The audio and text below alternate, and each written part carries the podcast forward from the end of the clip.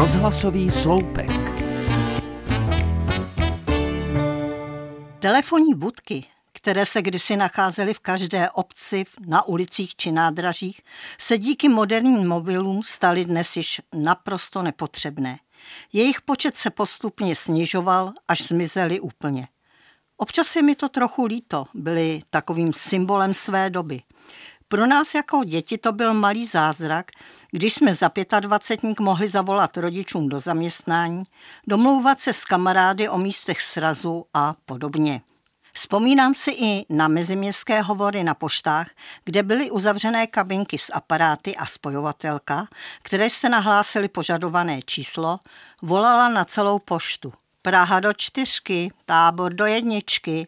Na vsích pak bývaly veřejné telefonní stanice většinou na Národním výboru nebo častěji u někoho z obyvatel doma.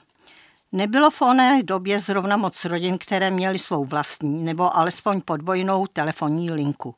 Já tehdy telefon každému záviděla. O vlastní linku jsem usilovala celé roky a moje dlouholetá žádost došla vyřízení až někdy v 90. letech.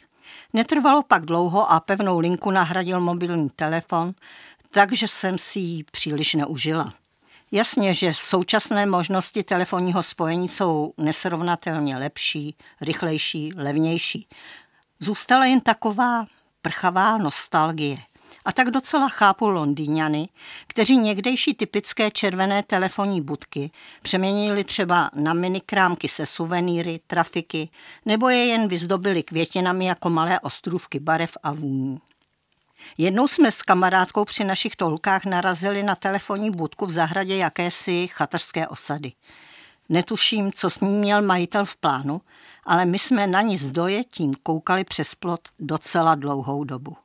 Ale třeba ještě někdy nečekaně na tuto dřevěnou vzpomínku na staré časy narazím. A znovu zaspomínám.